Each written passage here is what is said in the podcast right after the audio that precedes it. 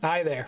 Jordan here, the P H is silent, and in this episode of the Saturday Morning D and D Show, we talk about Kickstarters, um, your big bad evil guy showing up too soon, and Lucian has some problems with the healing spirit spell.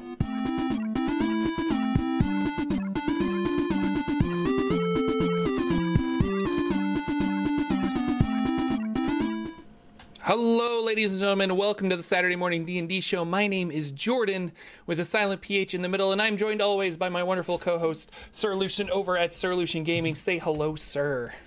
Hello. Good morning. I already see a couple of names I saw from last night who stayed up super late playing some games with us. Cool to see you guys showing up. Yeah. Saturday morning, we got a good show for you. Fantastic. Yeah, we're going to talk about all of the things and some of our home games and Kickstarters and Critical Role, and I mean, we got all sorts of stuff to talk about today. Um, and I also have uh, some people in my chat here on YouTube that I should say hello to. Hello and good morning. Um, yes, so if you are curious, we are streaming both live on Twitch and YouTube. You can catch us every Saturday morning at nine a.m. Pacific Standard Time uh, on either of those platforms. And then we're also a podcast, and we're also uh, V O Ds are on YouTube and on Twitch, I guess. So you can catch them both there. But the extended catalog is on YouTube because Twitch erases Uh, videos Everything. after a while, so yeah. Randomly, I remember getting a message that said, "Hey, we lost a bunch of these videos, just to let you know." Oh, all right, thanks. Oh, that's fun. Yeah, uh, thanks, Amazon. Twitch is owned by Amazon, right? Am I wrong? I think so. Yeah, yeah, something like that. I believe that is true. Um, yes. So, Dungeons and Dragons, role-playing games galore. What is happening in the world of of Kickstarters, I guess? I'm looking at our news. Yeah, yeah, our notes a little bit. Well, um, there was a little bit of D and D um, information out. Uh, it wasn't much. We're still getting a lot of information on the Descent, which is the big live event that's coming up yep. in May. We found out that WebDM was able to post last week that, hey, they're getting to go. And a lot of people have been asking how come they hadn't been invited yet or whatever. They were a late edition, right? I think so. Or yeah. at least they're in a late announcement. A late I, announcement, I yeah. Knew. Yeah, I think they knew, but okay. Um, so, and and they're great. They're the type of people that if anybody had come to me and asked who should be at this thing, that's who I would have said. WebDM should be at that. I think they'll have a good time. I'm sure it's our invite perfect. got lost in the mail, so we're yeah. okay. Well, and that always brings up, because we've seen a few people who have a little bit of um, sour grapes if they didn't get invited, or some of yeah. us that wish we could be invited. But then I think I was looking at it or thinking about this morning, and I honestly, I was like, well, I, I need to do more before I get an invite from them for doing stuff. And I recognize that. And I, and I hope I will in this next coming up year, because it just makes me think, all right, let's just do the things that would make them want to bring us out and do a live show. Because if you're going to bring out live streaming people, you want to have people that are running games live every single week. They do a lot of stuff. That's why I think we see the big people that are doing it. And I think that's valid. I think they, uh, it's cool that they get to go out to that thing. And I do hope we get out there some point. But we, even as a show, I think can do more at some point to really do some more D and D stuff. So it'd be cool. Step up our so, game. Yeah, that's just, you know, don't don't take it as a down. Take it as a challenge to, to get better. So I always like that. Yeah. So. No, and I think uh, I think they just wanted to, like, sometimes it comes down to they just want to invite the people they want to invite. And that's really, yeah, and like, that's, that's fine. That's They're friends, great. people they've known, or things they enjoy too that they watch or so. listen to, which I think is perfectly valid. I hope that at one point we're somebody at D and D headquarters that says, hey, I really like that Saturday Morning D and D show I listen to every week. And then we're like, yeah, sweet. All right. But other than that, so we get a little bit of that information. We're seeing some other people here or there. Um, Jeremy Crawford did do Sage Advice this week. If you missed it, he was talking about monster customization, um, which is something we've seen a couple of different times on that channel, whether it was Chris Perkins talking about stuff or Mike Mearls talking about some different videos of that stuff, or on D and D Beyond might talk about. They even had Matt Colville on there talking about um, with Satine Phoenix as the host, I think way back in, and they were talking about how to modify encounters. So we're always seeing these little things. And I think this was kind of Jeremy Crawford's version of how do you modify monsters, or how do you make new ones, or how do you change them or reskin them? And all the things he was saying were things that I think I've learned recently or in this past year. It wasn't all stuff I knew as a D M before, mm-hmm. but it's this idea of there's these great books of monsters. We get Mordekainen's Tome, we get Bolo's Guide, we get Monster Manual, or whatever else is out there. But the idea is you can even take those and reskin them a little bit, and you have something new for your players. You can modify a slight portion of the stat block, and you have something that's new for your players. Or there are rules to create your own monster. Stat block it all, balance the way they balance it type thing, mm-hmm. in the D M G. So they really do provide a really good way. So if you feel like as a dungeon master that you're running out of monsters, go watch that video, go check out a couple of the sources that they mentioned, because I think you will feel reinvigorated by, oh, I'm not running out of monsters. I just, I get to use my imagination. I just need to engage my imagination on what I want to do, and I can make that thing happen in my in my campaign. So. It's like my favorite thing to do is take a monster and just put a funny hat on it. Like, mm-hmm. like, oh, this is normally uh, an ice troll, and now it's going to be a fire troll or something, and it's like weakness is ice, and I don't know, you just kind of reverse things around and play around with it. Um, yeah. But yeah, super fun. As an example, in our in last night's game, not to jump too far ahead, it had two modified monsters in it. Um, I used a Cambion almost the way it is out of the player's handbook, but I modified it slightly, which I've been doing because we've talked about this on our other show, where I'm using max hit points instead of the average uh, hit points that they they list, because they usually they list a hit dice range. Yep. And one of the things that Jeremy Crawford said that was really good is that your creature can be anywhere within that range, and it's a balanced creature. So if you want it to be towards the lower end and you want your combat to go quicker, or you don't want it to be as big a thing, move that range, move that hit point total down to that lower range of what the hit dice plus number is. Or if you do want it to be a challenge for your party, you think your party can handle it, you can ramp that up to what its what its higher level is, and you still get a nice meaty creature. So I've mm-hmm. got this kind of named Cambion that has now become a recurrent villain in my campaign, and I'm enjoying using him as a recurring villain.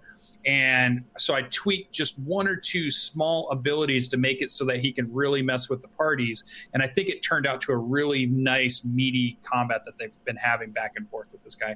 And then the other thing I did was I took um, the idea of a Beastman from Warhammer Fantasy Roleplay, which is one of my other favorite games to play. And they have really cool artwork for these big Beastmen-like creatures. But to use it in D and D, because there's not any Beastmen in D and D, mm-hmm. I just use the Minotaur stat block. So basically it's a Minotaur place over, and then I can just easily run it just like that and still use the flavor of um, the Beastmaster. So it was really, or the Beastman. So it was really cool to be able to do that. So I thought that was fun. Um, came up in a, in a, a session last night even. So good stuff. Other than that, not a lot of other D and D news. The well, only I do- thing I thought... I do have one piece of D and D news that I thought was interesting. Yeah. I was catching, and I didn't put this in our notes because, you know, screw our notes. I forget to do yeah. that sometimes. Yeah. Why, why do but this? why, why let Lucian know that I want to talk about something? Um, I was listening to Lore You Should Know yesterday on Twitch, um, and I caught the tail end of it, but they were talking about the Dark Eight, which are... Mm-hmm. Uh, devils in the nine hells that are like generals, like like super mm-hmm. generals, um and it made me think that they're dropping even more hints about what this Descent is going to be, um this storyline, and I think it's going to involve the nine hells and things like that. And so it's just kind of like there's been little sprinkling of stuff lately, and it makes me excited because I'm like, I want to do more uh planar things with D and D, and I think this yeah. might be the storyline that does that. uh That so is. We'll I wish you'd have put that in the notes, because that would. That, the reason I dropped this Cambion in mm-hmm. is I wanted to, when I had read Mordekainen's Tome of Foes, and they really gave us a good look at the war um, and the more demons and devils and a lot more information about what's going on with them. I remember I, I've been wanting to get it in my campaign, so I put this Cambion as a start to that, as it's a um, a demon general kind of thing that's trying to release one of the bigger demon lords, like one like Grizzet type thing, mm-hmm. into the world. So it's doing all these things to make that happen. And my party has stumbled across this. They've gotten help from a devil who doesn't want the demons loose, right? So it's trying to thwart the demons. So it's this this idea of my enemy, uh, my friend, or your. What is the saying? I the enemy of my enemy is my friend. My friend. Yes, the enemy of my enemy is my friend. So one of them took a deal with the devil to bring back the soul of a paladin, but the the cost of that was to go shut down this demon gate so that this demon couldn't come into the world, because if the demon comes in the world, it gets more souls, which makes it stronger to fight in the war against the devil. So it's this really cool, I mean, mm-hmm. I all came from Mordekainen's, and so it's been unraveling in my um, campaign right now. So if, if Descent is also going to give us even more information and more stuff to use, I'm ahead of the game for the first time in one of these campaign things. This is great. It's going to be perfect for my campaign if that's what they're doing. That makes me super excited, more yeah. excited than I was. Yeah, I think it's I think it's going to involve the blood war somehow, which is the the, the war between the devils and the demons, and the, the eternal conflict, because whenever devils or whenever demons are killed, they just reconstitute themselves on the in the abyss, and uh, devils can only be killed on their home natural plane. So as long as as long as they're fighting the war outside of the nine hells, then devils come back and demons come back, and it's just mm-hmm. this war that will never end. Um, yeah. Except in fourth edition, when Asmodeus like stopped the war basically by ascending and becoming a god, and he's mm-hmm. still a god in fifth edition. Uh, but I think the blood war is is rekindling basically. So. Yeah, that's super cool. So no, it'll be really be- interesting, and and that's uh, who knows. Like I could be, I could be very wrong. Uh, and it's they've they've done like lore drops before, where it like, like when when Tomb of Annihilation came out, they did a bunch of Chult lore drops that kind of fit in with that. Um, but with uh, what's the word? Um, But with later on, other ones, they were just like, I don't know, let's just talk about Baldur's Gate because it's interesting, and it had nothing really to do with uh, oh, yeah, the storyline. Like so. Dragon Heist. Waterdeep? Well, Waterdeep, they did a bunch of stories on Waterdeep to build up to the fact that they were releasing a campaign about Waterdeep. But what I'm trying to say is, like, they, in this same Lore You Should Know, they did um, a whole section on Baldur's Gate. And I was mm-hmm. like, and that could just be, we just wanted to talk about Baldur's Gate. It has nothing to do yeah. with the Descent and the new storyline and things like that. So, yeah, makes sense. Yeah. So that's. Not a ton of D and D stuff. They're ramping up for that. We're getting little trickles of things here and there. There's not been a ton of shows on the D and D channel, and D and D Beyond has been bringing in um, other content creators and talking with mm-hmm. them. So you're getting some interviews of other creators and stuff, but we're not getting a lot of new D and D kind of stories or lore or new yeah. news. Even hush, when hush I watched the D and D, month. yeah, I watched the D and D news show with Greg Tito, and nothing on it was new. It was all. Here's this article in the New York Times about Dungeons and Dragons. Here's this article I saw over on Wired. Here's this, you know, so it was like, that's not really the news we were, I was looking for. I'm looking for some tidbit of, hey, this is a new thing we're going to do. Here's the first announcement of it. But mm-hmm. that's okay. You can't announce everything every week. So yeah, I get that. Other than that, uh, Kickstarters that I thought um, were interesting. I noticed one that popped up that was Odyssey of um, the Dragon Lords, which I thought was an interesting one that people might take a look at. Um, and then there was two other ones I'm doing. Go ahead if you... Oh, no. So Odyssey of the Dragon Lords... Uh... I think I have that open. One of my players, Nathan, one of my players, uh, pushed, he, he backed this, and he was just like, it looks really cool. Um, and I love Greek mythology, but it blends classic fantasy with Greek mythology. And it's from the lead designers of Baldur's Gate one and two and Knights of the Old Republic. So that's what made me put it on the list. Yeah. Because when I read that line, yeah, it's already, you know, well past the goal of fifty thousand that they wanted. They're at one hundred fifty-one thousand right now with twenty-five days to go. But uh, it looks really cool. And mm-hmm. I don't know, it's just like the the the amount of like, yeah, there's a Cerberus monster. Like I'm just looking at it right now, and there's just really, really cool things. So new monsters, uh, player's guide, kind of how to build this stuff. Um, I'm not entirely sure what it. I, I I don't know what you're all getting. You can look at the Kickstarter. Yeah. It's um, definitely a but, fifth edition adventure book, yeah. is what they're saying. So and yeah, I. We like to tell you guys what Kickstarters we are backing or we're interested in, not in a way to say you should go and do back it too, but just as a way to say, go look at it and see if it's something you like. Well, um, yeah. And you... we're not in a place where we want to just give like free advertising to Kickstarters. So usually this right. is something that like, no, we think this is really cool, you know, yeah. and they're not paying yeah, us for this. Or yeah. anything, we don't get but, it. No paid yeah. announcements here, but that's what, what drew my eyes was from the, and we know the games Baldur's Gate one and two, which you were doing some playthroughs at one point. We've had a few players in our games that do playthroughs of that on their YouTube channel, and Coder, which is, you know, Knights of the Old Republic, which was super cool. Classic too. Game. Yeah. You know, so, and it's a fifth edition adventure. We've been seeing a lot of these coming out recently. We got the Numenera one coming out. We, this one seemed pretty cool. So I thought I'd add it. Um, And then since we were on the Kickstarter and we were really into the news and we didn't have much else, I just had one that I kickstarted that was called, and it's done, um, which was called Rune Masters. And what drew me to it a little bit was it was part RuneQuest, the game, which is a super popular role-playing game, mm-hmm. RuneQuest, but combined with a Swedish popular role-playing game. And when I saw it, I thought, you know what? I don't play enough of the European role-playing games because there's a bunch out there that they have created in Germany and Sweden and all these other places there because they didn't have D and D or D and D didn't fit their kind of fantasy that they wanted to play. And so they have some other games out there that are super popular. And I thought, you know, I should expose myself to that style of an R P G too, just to get the feel of how their R P Gs work and what's popular over there and what they like. And, and, and I can glean monsters from it. I can glean storylines from it. I can glean maybe rules that seem cool about it. Mm-hmm. Um, so I thought that was really cool. And the artwork was fantastic. Very good artwork if you look at that one. The last one was Lancers, uh, which is a Kickstarter, and it had mobile armored suits fighting each other. And I thought, I'm a sucker for that.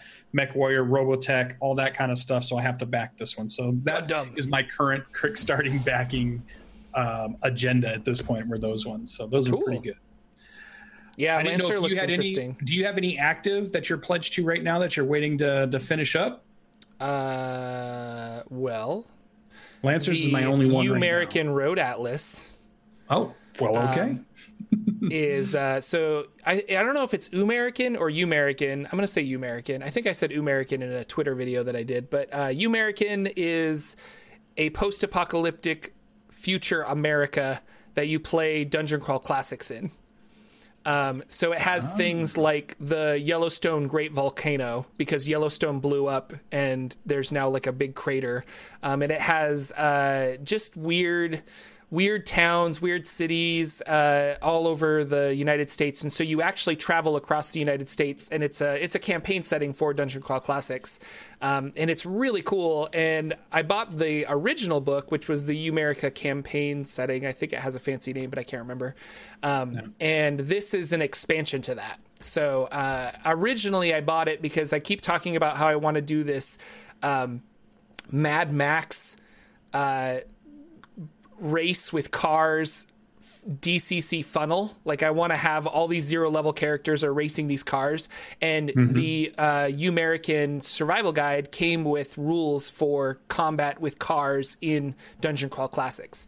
So that's why I originally bought it, and then I read through the whole thing and I'm like, this is amazing. So there's uh an uh yeah it looks really cool. And so when they when the people came out and said that they were making an expansion for it, I was excited, and I and I got it. So I'll probably mm-hmm. never play it, but who knows, maybe I'll grab some stuff from it.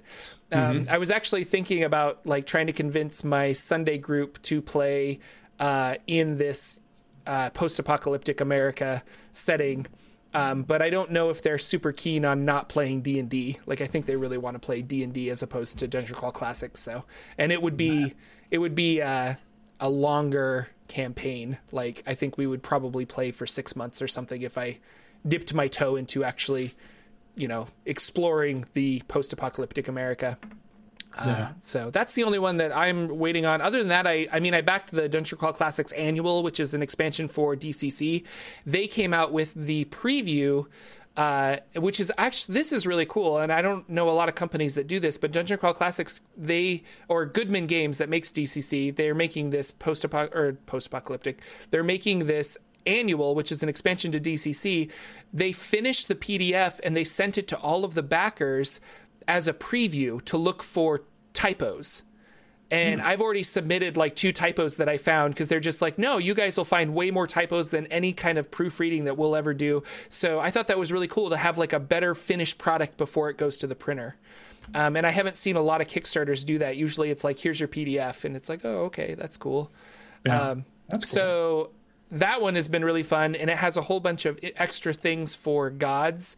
So if you follow a specific god in D C C, it has all this extra information and specific spells for that god. Um, really cool stuff. And then the funniest thing is at the very end of the book, there is something for mustache magic. So the power of your stash. And when you're level two, you can roll on this chart and grow a mustache that has magical powers, and it does all these like funny, crazy things. Might increase your A C, might just like give you advantage on rolls uh, for being cool and things like that. So uh, now that my, we'll get into this later, but now that my D C C players are level two, we're going to have them roll on the chart and see if any of them can grow a magical mustache. Um, yeah. Which I'm excited for, so. That that was something that we don't get a lot um, in the current set of role-playing games that I've seen, but it's a really common feature of the O S R style, the D C C, M C C, is those rollable charts galore. Like yeah. Chart after chart after chart of random craziness after craziness after craziness. Um, like you were talking, we were you were on your live show the other night, and Ben from um, Questing Beast showed up. Mm-hmm. And we mentioned that his last video, which we both watched, was really cool, but it was a book that had a lot of those kinds of things in it. Roll tables and, and stuff to keep things random, to keep things yeah. just like, I don't know what's going to happen and things like that. Yeah. Uh, which going back to Hot Springs Island, one of the reasons, and I said this during my live stream as well, um, but going back to Hot Springs Island, I was...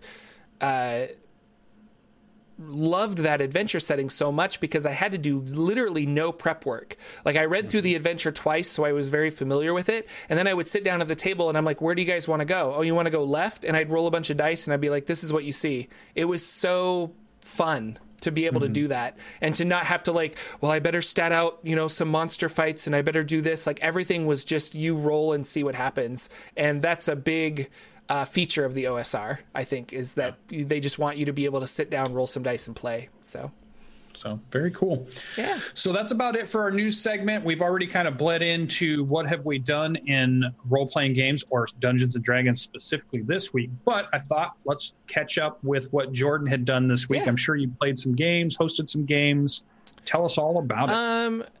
Well, so. A uh, couple things, I guess. Uh, well, we were going to go back, weren't we? Because I didn't talk about something last week. Yeah. yeah. And you were going to put it in the notes that you don't so, use. So the my Sunday game, uh, something that I wanted to talk to you about, which I thought this was this was interesting, is mm-hmm. uh, we fought. We we're going through this tunnel, um, and si- side quest is we we uncovered a box and cast like dispel magic on the arcane lock, and we we got through all of the traps and stuff of this box, and inside was a hilt. And Jordan's mind instantly went to, oh my God, this is going to be a cool sunblade. This is going to be awesome. Uh, so everyone was like, well, I don't know. It could be trapped or whatever. And I'm like, I grabbed the hilt. And my dungeon master was like, okay, a magical blade appears. And so now my Eldritch Knight, uh, Warforged Eldritch Knight has a sunblade, which is really cool. And so I'm like running around with a lightsaber, just being awesome. But yeah. uh, we are, which really pushed... how overpowered I feel fighters are. Not overpowered, I shouldn't say that, but fighters are very strong in fifth edition D and D. And mm-hmm. that coupled with my strength, coupled with my proficiency bonus, and I'm only level nine, I have a plus eleven to hit. And that just seems crazy. And I was like, oh my gosh, that's so, mm-hmm. that just feels so broken to be able to, like, most times I have like a sixty to seventy percent chance of hitting something. Uh, mm-hmm. But anyway, that's a side thing.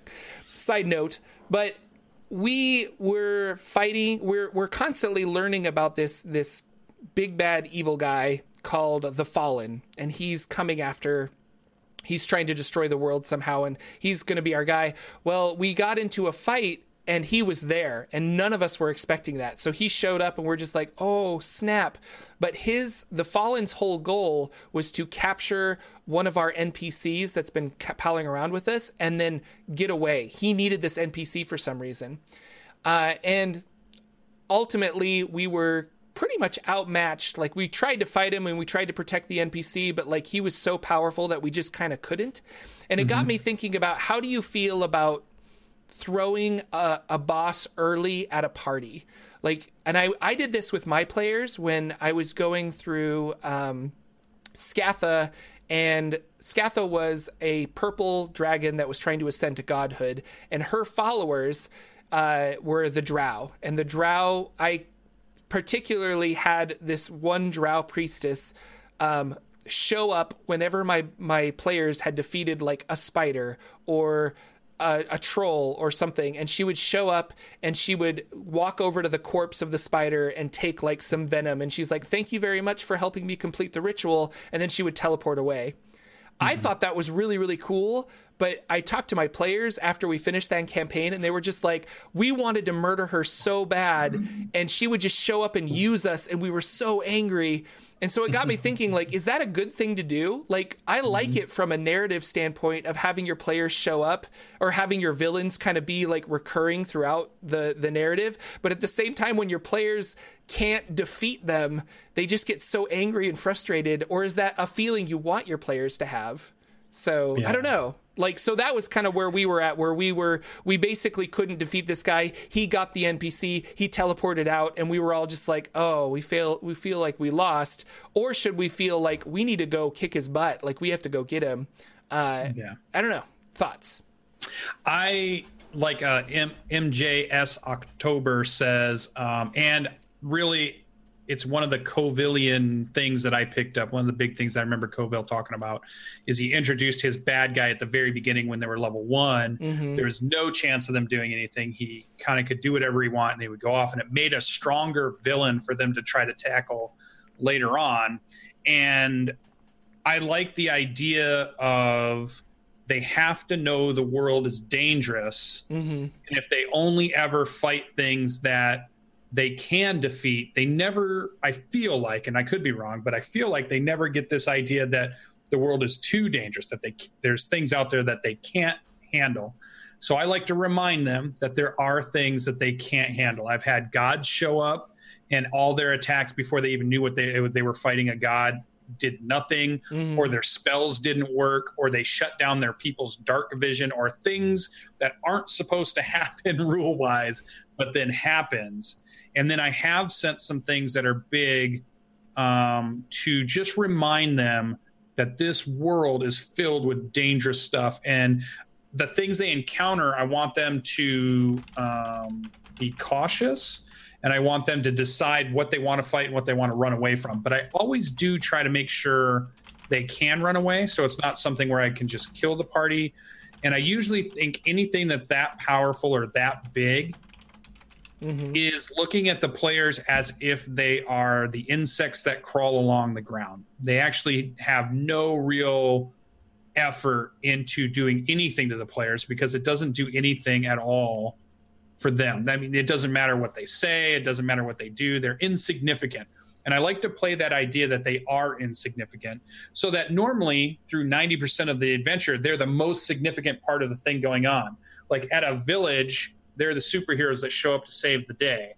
Um, in the big dark dungeons, they're beating all the big bad guys and all the bad nastiness so it doesn't get out. They're the big heroes. But every now and then they get, I, I just feel like it, they need to be reminded there's also, you're insignificant in many other ways. Yeah. There's there's bigger things happening above you. That council that of liches not. will yeah. mess you up, and you need to be afraid yeah. of them. So, yeah. So I do like that. Um, I try not to put something in, although I'm sure I fail, and I'm sure it hasn't always worked out this way. So it's one of those things where you you have to practice it, or you have to try it a few times till you get the right thing for your party. But this idea that there's an encounter that they can get something out of, mm-hmm. and it's never just an impossible thing. Like it's, I never just throw them in jail, they lose all their things, and you can't get out of jail because it's magical bars, and and now I'm going to do stuff for you for a, a couple of sessions, and then I'll let you out or something. I, yeah. I try not to take their agency away too much, um, but because that's kind of what you're doing with a really high level thing, is you're you're saying all your abilities don't do anything. So all of a sudden I've taken your agency away. So it's always, every good D M um, talk show out there will caution you in being careful about taking that away from the players, because they are there to, to get their abilities to do things. They want to have their fun. They want to feel strong mm-hmm. and like superheroes. So I think if it's not overdone, it's okay. Um, I think if I do it, I hope my players enjoy it. or or if something like your players can learn from it. Uh, and I'm going back to my Purple Dragon Rising to Ascension and the Drow. Um, whenever my Drow Priestess would show up, she would cast Wall of Force to hold the P Cs back while she did her thing of collecting venom or troll parts mm-hmm. or something like that.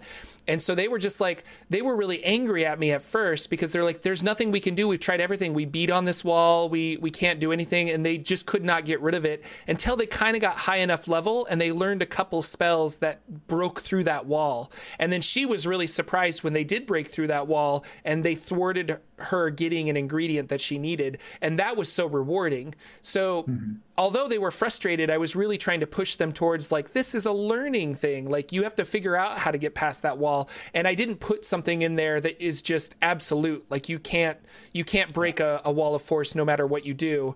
You can, you just have to maybe be a little higher level or figure it out, you know, like there's ways yeah. of doing it. So, or if, if the encounter is not about defeating or not defeating, the encounter does have to be about something. So a lot of times when I do those encounters, it's about, they're going to get some information. The, the mm-hmm. bad guy's plan starts to come out a little bit. They, they get some hints or they, or they cleverly get them in a conversation where something slips that the thing didn't want them to know, or they're just so powerful and arrogant. They don't care if they tell the players their plan because their players are insignificant and can't stop the plan anyways, yeah. even though they probably will go find a way to stop the plan yeah. when they get free of whatever's going on. So I always like to think if I do that encounter, the reason is for something. There, there's a purpose. Like you said, a, I need to get an N P C away from them. I need to introduce a new element. I, they needed a couple more clues to understand what the big picture is. Mm-hmm. They need to know that the world is bigger than they are, and there's a lot of things out there, so still be cautious. I'm using those moments interspersed between maybe like one every seven or eight or nine sessions or as about probably where it happens. And then it just brings in something big and fantastical and, and powerful in to really make sure everybody realizes we're in a cool fantasy world of danger and all kinds of cool magics and mystics and gods and all this stuff. That's good ways just to keep that that flavor in it too, even yeah. if they can't defeat that thing. Yeah, I don't know. It's it was it was something that I was thinking of because, like I said, we were all very. We just hated that guy so much for basically getting away.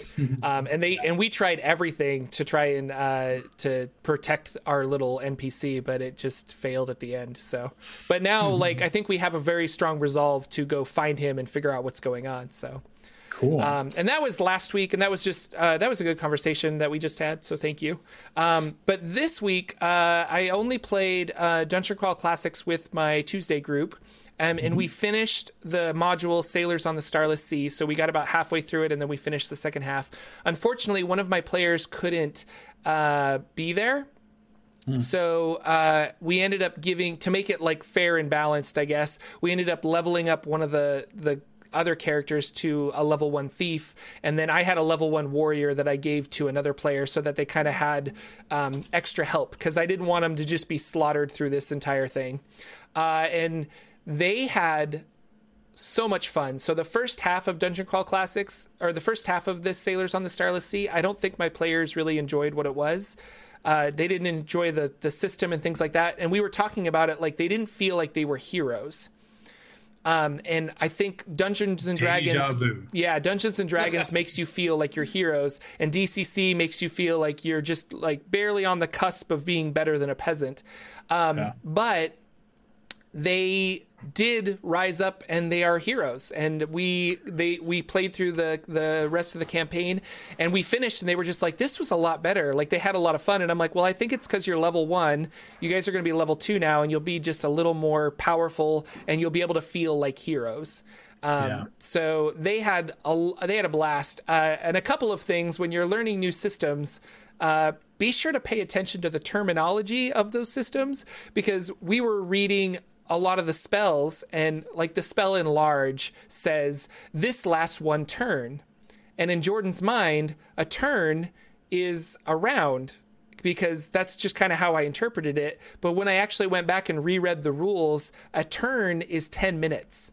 Mm. So D C C has rounds that are sixty seconds and turns that are out of combat ten minutes. So this enlarge spell said that enlarge lasts for one turn, but when you use it in combat, it lasts for the whole combat because it lasts ten minutes.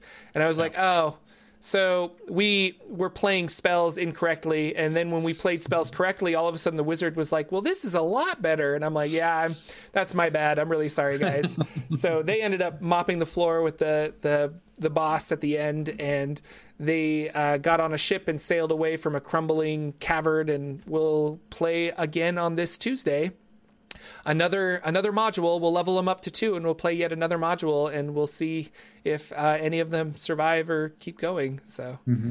but so it sounds yeah. like those modules are about a session long. Then you play for about a session, and you get they're they're about four hours, and we play for two and a half hours. So it's about mm-hmm. uh, uh, so I break it up into two. So mm-hmm. yeah, the first one we played Hole in the Sky literally was like a two and a half hour, three hour session. And we, we finished that in one session, but Sailors on the Starless Sea. And I think the next one that we play is going to be two, maybe three sessions just for, we'll see how cautious my players are in exploring and how slow they go through the adventure. But uh, I, if you follow me on Twitter, you could see that I, I, I bought and printed out all of these modules to read, to be like, which one do I want to play next? And I put them on Twitter, and I was just like, I don't know. And one of my players was like, oh, I want to play the one with the eyeballs. So we might be playing um, The Thing That Watches From Below, uh, nice. which is uh, a module that I've previously ran with my other group. But if that's the one they're most interested in, I might run that as well. So, because I've got plenty of options to, to play extra modules.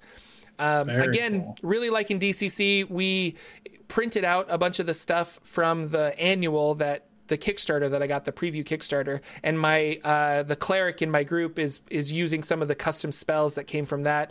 Uh now that they're level two, we're going to introduce the mustache magic, and it's just gonzo and fun, and I have a lot of I just have a lot of fun with this system in this game. So I'm ex- I was very happy that my players were open to playing it, and e- despite their not enjoying the uh, the first half of Sailors on the Starless Sea, I think the mm-hmm. second half they really did enjoy, and I think they're going to enjoy the rest of the modules that we run too. So yeah, so that's very pretty much my week in gaming. Tomorrow's Easter, so I don't have any games planned, which is sad.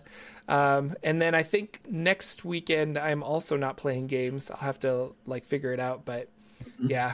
So I hopefully I'll I have my Tuesday games, which is which is nice, but I really mm-hmm. miss uh, playing on Sundays with my other group, because uh, we're we're still playing um, uh, Betrayal Legacy, uh, which is the board game, and we need to finish that because I've been writing all of this.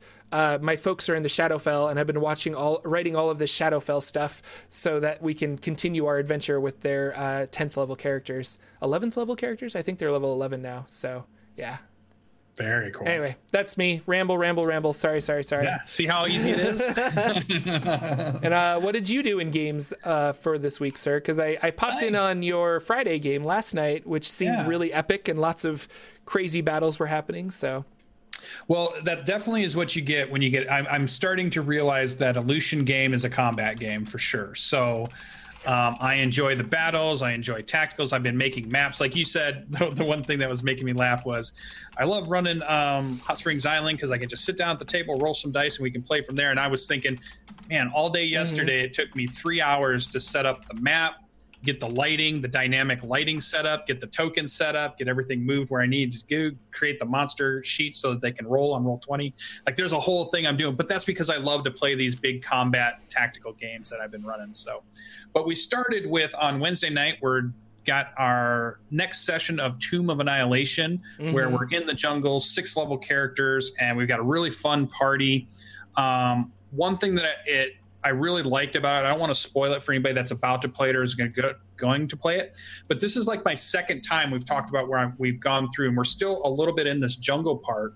And what I love about this, and what I want to try to remind everybody, the thing that kind of popped in my head to say, let's bring this up on the show, is that even though I've gone through technically Tomb of Annihilation twice now, each time has been different because the D M runs the game differently, and the parties go in slightly different directions or routes, or different random encounters happen. And all of a sudden, even though I had played it one way with a different character, this character is having its own adventure, its own thing. And it's really fun to be able to play just a, that same really fun module, but a second time. So don't feel like once you've played one of these, that's it. It goes on the shelf and it never gets used again. It can always be brought back for another party or another different group and play it differently and go a different route than you took it the other way. Have them go on the east side of the island instead of going on the west side of the island. And all of a sudden you have another two-year campaign just because of that, um, playing with some players that are... Now, as a player, if you've played these other ones, play your character like you should, as a character only knows what they can and don't, you know, that's the one danger of the metagame is where you feel like I know the plot. So I've done a really good job of not having my character leap to conclusions, really work with the characters that have not played this module at all. I'm not giving them hints or secrets about, oh, there's there's five hundred gold in that chest because last time we found it, that's what was in there before. Not doing any of that. And really, as a D M, I think in these modules, like if, when you run the standard ones, Storm King's Thunder, Tomb of Annihilation, Dragon, modify it slightly from the way it's written. And that's going to help in case anybody ever goes back and plays that anywhere else with another D M, because the other D M is going to do it with something different, and theirs is going to be modified slightly. So change the treasure a tiny bit. Maybe switch out one monster here or there, or make the monster have an ability that it didn't have in the book written so that it becomes yours, it becomes part of your story, and it becomes unique. And then that other people can go off and play in other games, or you can play another group with it or do whatever. And I think that would be really cool to, to get more value out of that fifty dollar book you buy, because you can play it more than once or more than twice or more than three times or something like that. There was somebody on YouTube, and I forget who, but I was watching some uh, YouTubers, uh, D and D YouTubers that are kind of new to streaming, or not streaming D and D, but talking about D and D. And one of them was saying that he wants to run Um, like a one shot with like three different groups of people and record all of it and then point out the differences about how like like even mm-hmm. though it's the same module, it feels completely different between these groups of people. And it got me thinking yeah. about Dragon on the Mount when I was playtesting it. Like there were things that your group did, Lucian, that was completely different than my home group did, that was completely different from when I had another D M run it, and that mm-hmm. D M made his own choices. And so yeah, it's it's kind of this magical thing that happens when you just put it in the hands of a different person. It becomes a slightly different adventure. Yeah. Yeah. And I, so I, I thought that was cool to point out, keep that in mind. And it just gives you reusability from the stuff that you're buying. It's not like a one-off purchase and then it only gets that once. Um, and it allows you that creativity to make some changes. The other thing that came up during that session, um, the, our dungeon master, our Australian dungeon master, because all my dungeon masters right now are Australian. Um, he wants to do a house rule. He, in his game, he does a house rule that when you roll a one, something bad does happen to you. So like a couple of ones got rolled and somebody get, took fumble some checks. damage from yeah. it, fumble stuff and that. Now in mine campaigns, I'm currently running it as five E is, which there is no negative to getting a one in five E. It's just an automatic miss. But what about Jordan's games? Are you doing any homebrew when you roll a one? Are you changing any homebrew when you roll a twenty, or are you are you playing it straight? You know, I, I played, when we were doing fourth edition, we had the homebrew, and this was a carryover from another D M that was running a fourth edition game, where if you missed a, a ranged attack and there was a there was a friendly N P C around, you would roll the attack again and have a fifty percent chance of hitting that person. Um Or fifty percent chance that you would roll the attack again. If you hit their armor class, then you actually hit them. But the more we played like that, the more nobody liked it. And we were we were inadvertently causing people to not use ranged attacks because they were just like, well, I don't want to chance it. Um, yeah. Even though it was on a natural one. Uh, so, sorry, short answer, no, I don't have that in my fifth edition game. Uh, Dungeon Crawl Classics is all about that, though, because you roll a twenty, you roll on crit charts. If you roll a one, you roll on fumble charts. Um, so we definitely have that incorporated in our game, but not not with Dungeons and Dragons. I think uh, yeah. missing on a, like, critically missing feels worse already.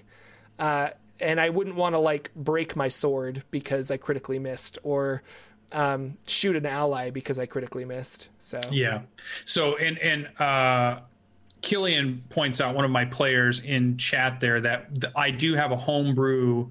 Um if you roll a one in my West Marches game, mm-hmm. what I did with that one is um I needed a mechanic that caused them to go back to town to fix their equipment, and I wanted a money sink for the money that they find on adventurers that they could spend it on because they need to fix their equipment. But there is no equipment fails in five E. Mm-hmm. So on a one in my campaign, you get a minus one to damage on your weapon until you get it repaired, as mm-hmm. long as it's not a magical item. If a magical item doesn't fall under that rule.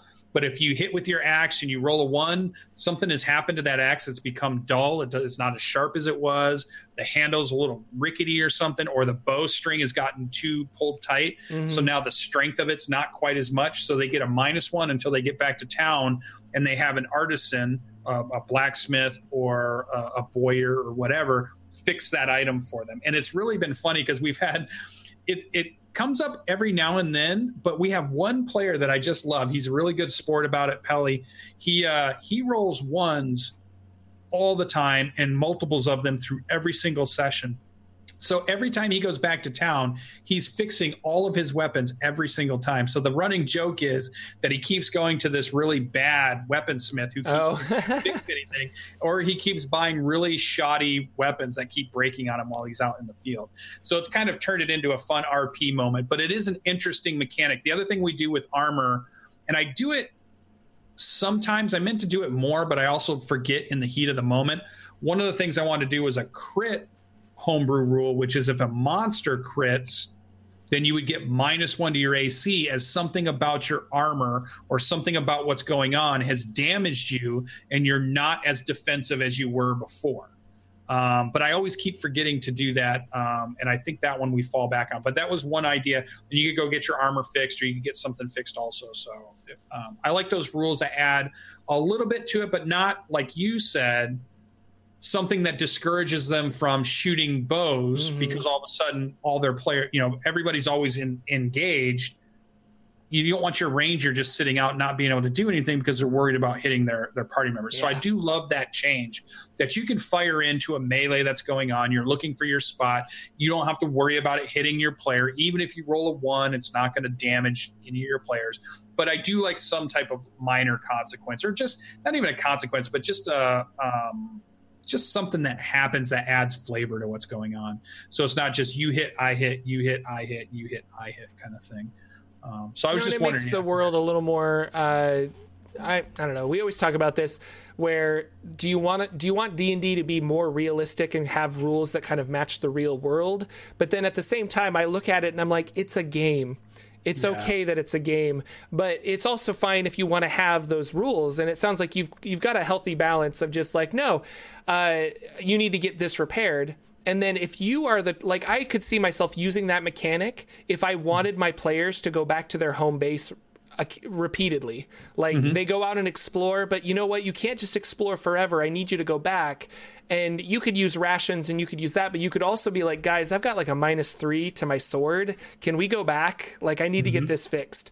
It's yeah. also a money sink. It's used to, you know, use their money uh, because a lot of times, what do you spend gold on? Like, I don't want to allow them to have thirty-seven potions of healing. So what else do you spend your gold on? Well, you can spend your gold on fixing your equipment and armor. So, yeah. Yeah. And it's certainly, it's certainly not a perfect um way to he- handle those what I wanted to do, but that was my my thinking behind it. I wanted gold sinks, I wanted reasons that they had to go back and mm-hmm. not just stay out, because in West Marches the groups can change every time we run an expedition, and I need a reason without just saying, well, one the, the cleric's gone today, you guys are out in the woods, and oh hey, a bard shows up and joins your group. I wanted something that was more rooted in realism, some at least a little bit, mm-hmm. you know, cl- closer to realism, not full realism, but closer, to say, nope, you guys went back to town, you reform a new expedition, it goes out, it has a different group of pe- people. Now you come back and do that. So it's not perfect, but I, I hope it works. I do think it does hamper the fighters a little bit because they get more of the attacks. They rely on their equipment more than the other classes do. But like you said, I think fighters are pretty powerful. They have a lot of good um, abilities and statistics that they can do. And they're usually carrying a bunch of weapons anyway. So it, mm-hmm. it wouldn't be too hard for them to switch to another weapon or move to something else. And I think it gives them, your equipment should get beat up. When you're getting slammed on by Cambions with pole arms or Beastmen or Minotaurs with pole arms, there should be an effect to that of some sort for you mm-hmm. to be a tank standing there and taking it. So I, I thought it was fun. I thought I'd ask what, what kind of rules you were running. Chat, you guys can definitely um, put in the types of rules you're using in your campaigns. And hey, this is for those of you that watch this video later on and you're watching this through YouTube, jump in the comments and tell us what kind of homebrew rolling crits or rolling fails you're doing in your D and D five e game, because we'd love to hear some of the things you guys are doing too. So that's my Wednesday night game, Tomb of Annihilation. I'm loving it. I love the party. I love our D M at the moment, who is also a player in one of my campaigns. So it's fun to have a player that I, I recognize running a game for me, which is cool. Um, and then we were going to do Thursday, but Good Friday happens on, or on Thursday night for me for the Australians. So our Australian said, no, it's Good Friday. I'm, we're not going to run a game. And we're like, all his players are East Coast and and West Coast players of the U S. So we're like, no, no, it's only Thursday. He's like, no, no, no, it's Good Friday. So we're like, okay, we get it. So we didn't get to play that one. We'll get to play next week. I, I can't wait to get to that because I'm play testing the Artificer as it is currently written. I'm play, um, play testing through the uh, Artillerist line, and I love being able to play this in a real game and get some real good feedback back over to Wizards of the Coast about the class.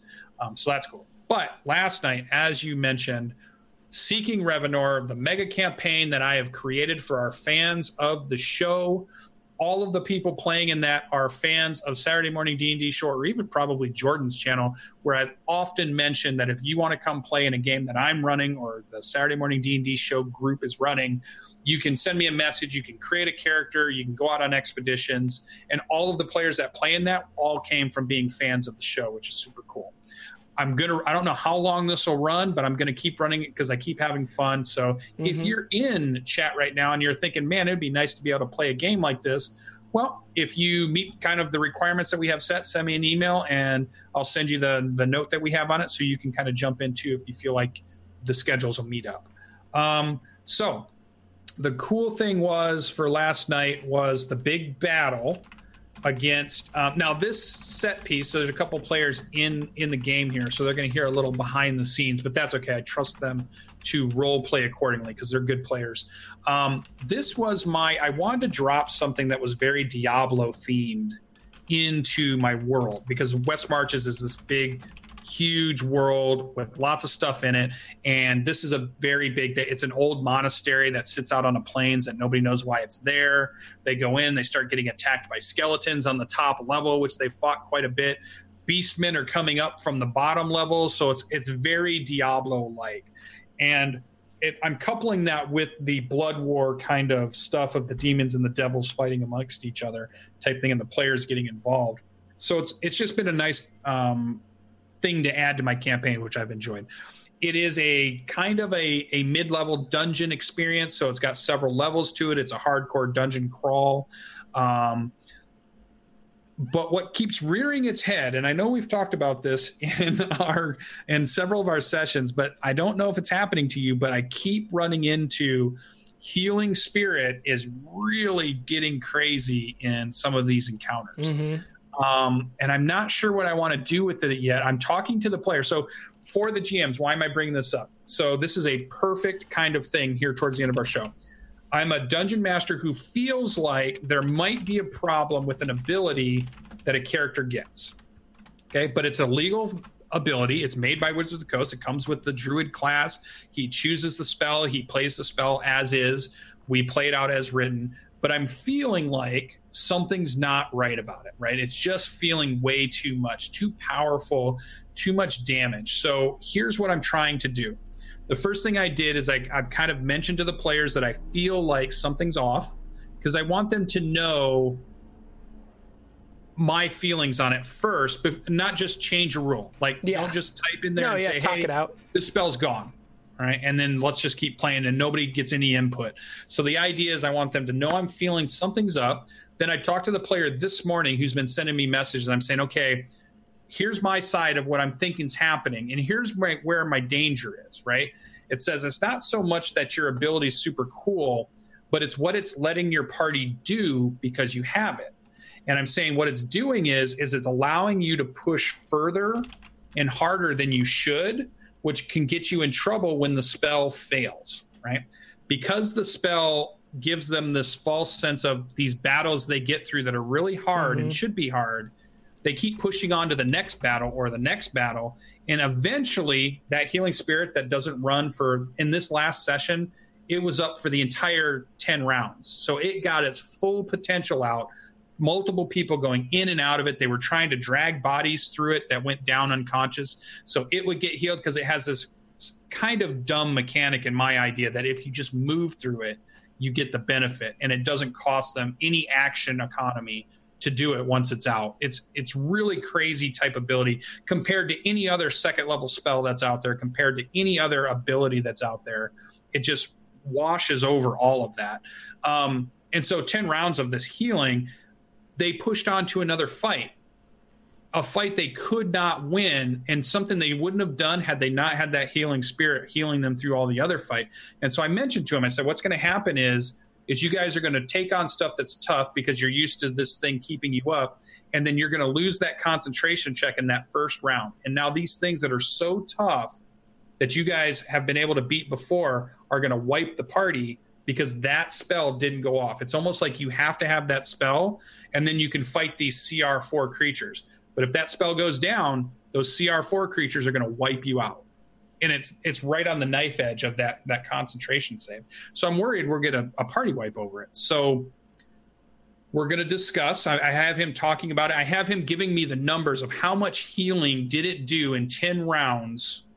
So he can we can actually look at the number. Did it? Because sometimes you might say in the heat of the moment of running the game, maybe it felt like it was O P, but if you go back and look at it, maybe it really wasn't. Maybe it just felt that way. But if you go back and you number crunch it and you go, oh, you know what? No, that's on average. That actually does seem about right.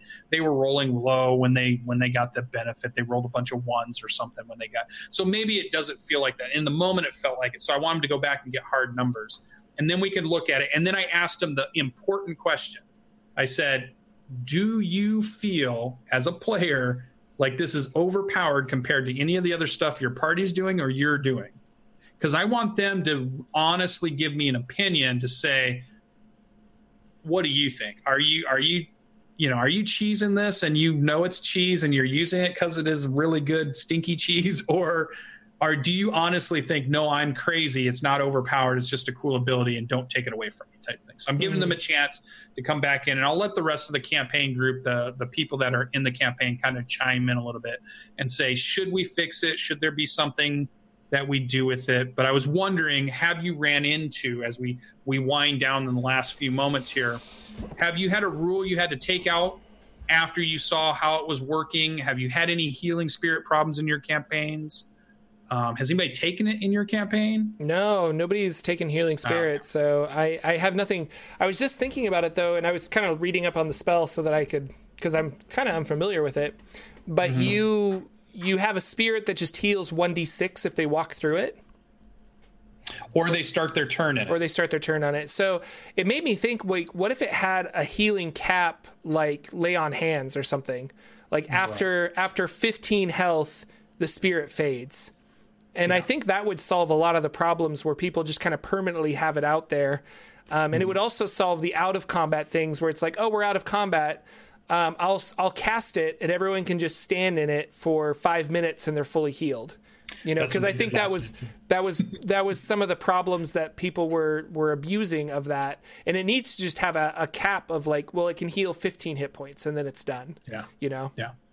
That I like that idea. One of the other ideas that it came from Jeremy Crawford, because a lot of people have been asking about this, mm-hmm. and he's he's he's come up with, well, if this is an issue and it's it's not working in your campaign, here's one thing that he might do. He talked about using your modifier for casting that spell as the number of charges you could do for it, or double that number. So if you have like a plus four for that ability, you might get eight times that you could do it before yeah. it faded away. Um, limiting it in that way. And then some of the other things I was thinking about limiting, the, I think my problem with it, and I haven't figured out what I want to do yet, is that it doesn't require action economy to use, right? It's a concentration spell, it though, right? It's concentration. Okay. They throw it out, and then five or six people benefit from it over and over and over throughout the, the round, but there's no, there's no anything happening because of that. You know, there's no, I need to use, if you there's look no at bonus other action to interact similar, with it, yeah. You have to use your bonus action to grant it, or you have to use, a, even if it was a reaction, there there should be something that comes from that, because it Or it can heal one other. person around as opposed to five people yeah. around, so. Yeah.